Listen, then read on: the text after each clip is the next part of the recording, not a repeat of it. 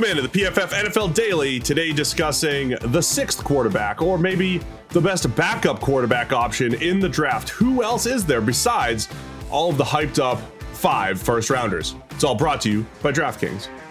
Download the top-rated DraftKings Sportsbook app now and use promo code P F F when you sign up to turn one dollar into one hundred dollars in free bets if the basketball team of your choosing hits a three. That's code P F F to turn one dollar into one hundred dollars in free bets for a limited time only at DraftKings Sportsbook. Must be twenty-one or older, New Jersey, Indiana, or Pennsylvania only, new customers only. Restrictions apply. See DraftKings.com slash sportsbook for details. Gambling problem? Call one eight hundred gambler or in Indiana, one eight hundred nine with it. All right, Sam, everybody's talking about Trevor Lawrence, Zach Wilson, Justin Fields, Mac Jones, and Trey Lance. By all accounts, the top five quarterbacks, the five guys expected to go in the first round, maybe all in the top ten. But what's after that in this quarterback class? Every year, there's always a drop-off between starters and guys that are fringe starters, more likely backups. So out of the rest of the class, who's your favorite of the backup options? Yeah, and it's it's relevant because there's going to be a bunch of teams coming out of the draft or coming out of that first round that still need quarterbacks and are not in position to snag those guys that are going to go in the top ten somewhere. So if you're Washington, New England, maybe Denver doesn't get it done in the top ten. If Chicago, if you're one of those teams, what are you left with after that first round mayhem? Disappears all the quarterbacks in the top ten. The one I think that I would hitch my wagon to is Kellen Mond. Um, Texas A and M quarterback. Chris Simms thinks he's, what, number like three or four in the entire draft class. I think that's going overboard, but there is a lot to like about Kellen Mond when you watch his game. The guy on the underneath stuff is money, really nice, just sort of mechanical accuracy on those, particularly like slants, anything up the seam or in breaking. He just puts those things on a rope and, and nails a receiver. I would love to see him a bit more aggressive, put the ball down the field a little bit more, because I think he has that in him. He just it just doesn't show up very often. He had uh, not very many big-time throws at all in his career.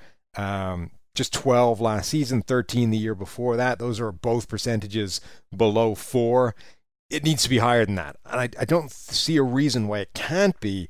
But otherwise, I like a lot of what he brings to the table. And he sort of reminds me a little bit of R G three. Maybe not quite peak R G three, but better than the post-knee R G three that we see right now. Yeah, Mond's an interesting case because, as you said, he didn't have a ton of big-time throws, but the guy's been playing football for a while. And there was a point, like, we've been looking at him for the N F L draft thinking, okay, he's going to come out, he's going to come out, uh, because he looked like a guy who could come out early because he was an early starter. He never did. Uh, but, you know, he had some incredible red zone throws early in his career. Very good touch and accuracy into tight windows. So he showed all of it, but I think, you know, to your point, it's just a not not there from a how often standpoint. And he's shown, I'd say, marginal improvement through the years. So uh, not as toolsy as I think, you know, people lead on to believe as far as velocity goes, but enough arm, a little bit of athleticism, a lot of experience. I do think Mond is an intriguing one. Um, I'm going to go with Kyle Trask from Florida, and it's another guy who's kind of like Mac Jones light in this class. I mean, there was a point where light of Mike Mac Jones. There was a point in this cl- early in the season, though, where you're looking at both of these guys tearing up the S E C and everybody wanted to say, who's the next Joe Burrow, right? Who's the next guy who's just going to break out and be a first round pick? And people were saying Kyle Trask, but the more you watch him, just doesn't have enough velocity, throw for throw. But Uh, I'll let you give your take on him. I, there is some reasons to like Trask, though, because he just hasn't played a ton of football. And that Florida offense was completely different once he took over, even starting in twenty nineteen. Yeah, I mean, I was watching Kyle Trask a bit today, and part of his problem is that his worst games came against the best opposition. So the tougher yeah. the situation, the worse he played. Um, and I think that's kind of indicative of what you're saying, that the guy doesn't have great physical tools, doesn't have a great arm. And when you start to ramp up the difficulty, it just becomes harder to get by with those kinds of physical tools. And that was the story with guys like Cody Kessler. You know, when you're at that, when you're in the, that world of marginal N F L tools in terms of arm strength and, and velocity and the ability to zip it in there, and it just shrinks your margin for error so much so that the second the difficulty starts to go up, you need to be so good and so perfect to offset that. It's just such a tough ask for a young quarterback. So I'm kind of concerned that that was the situation. But like other than that, you watch his tape and you're like, for a guy that doesn't have an incredible amount of just natural physical talent, he is really quite good. Yeah, the thing that's most intriguing about Trask for me, again, is he he didn't even play football in high school, really. He was back backing up Miami quarterback De'Ara King, uh, barely played a little bit in high school, comes into college and was just, oh, here's this six-foot guy with a college arm, maybe not, an, not a great N F L arm, but he's got a college arm, and he was just sitting there. And I remember his high school coach saying, Uh, this guy's going to be like Tom Brady. Like, you're going to go back and say, you're the high school coach who never played Kyle Trask. And and his high school coach is kind of right, because Trask became a you know Heisman candidate and a great quarterback at Florida.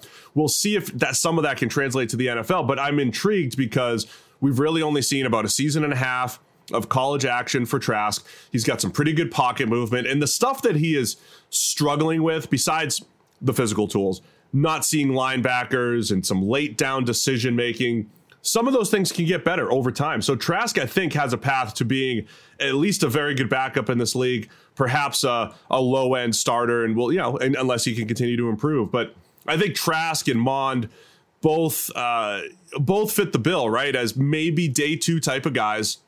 You hope that they're better than just a backup. And, and again, the Bears or the the football team, maybe the Patriots, some of those teams, one of those teams is going to have to take a shot on one of these guys and hope that, you know, it's another one of those stories of a day two or day three, maybe even pick, turning into a pretty good player. Yeah, Trask is the one I don't think that's going to be very exciting. I think there's a path where he becomes like a Case Keenum type of quarterback where, you know, he'll get a run maybe starting for a team and it might not go badly. And then ultimately, the longer he plays, the more evident it is that he is kind of a career backup at best.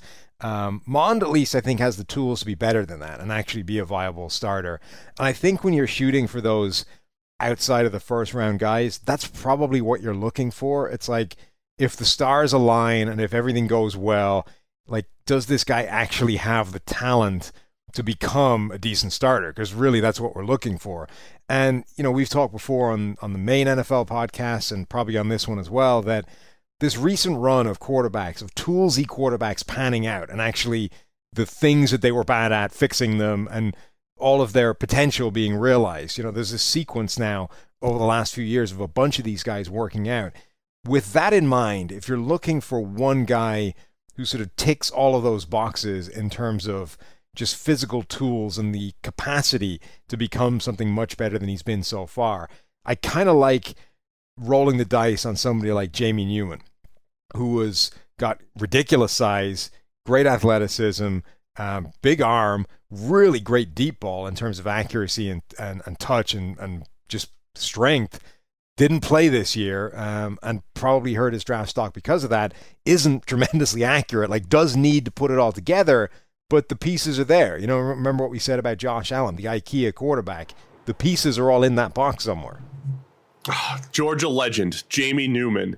You know, it, it is unfortunate we didn't get to see him play at Georgia. You know, that was going to be the, the big question because because Newman graded really well. eighty-five point one P F F grade in two thousand nineteen at Wake Forest.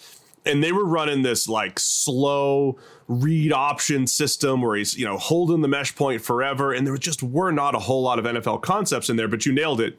Arm talent's there, downfield ability, a little bit of, you know, some mobility, some good size. We just didn't get to see Newman, you know, run a whole lot of N F L concepts. So he is a bit of a wild card. And all these guys, uh, Trask is at sixty-four on the P F F draft board.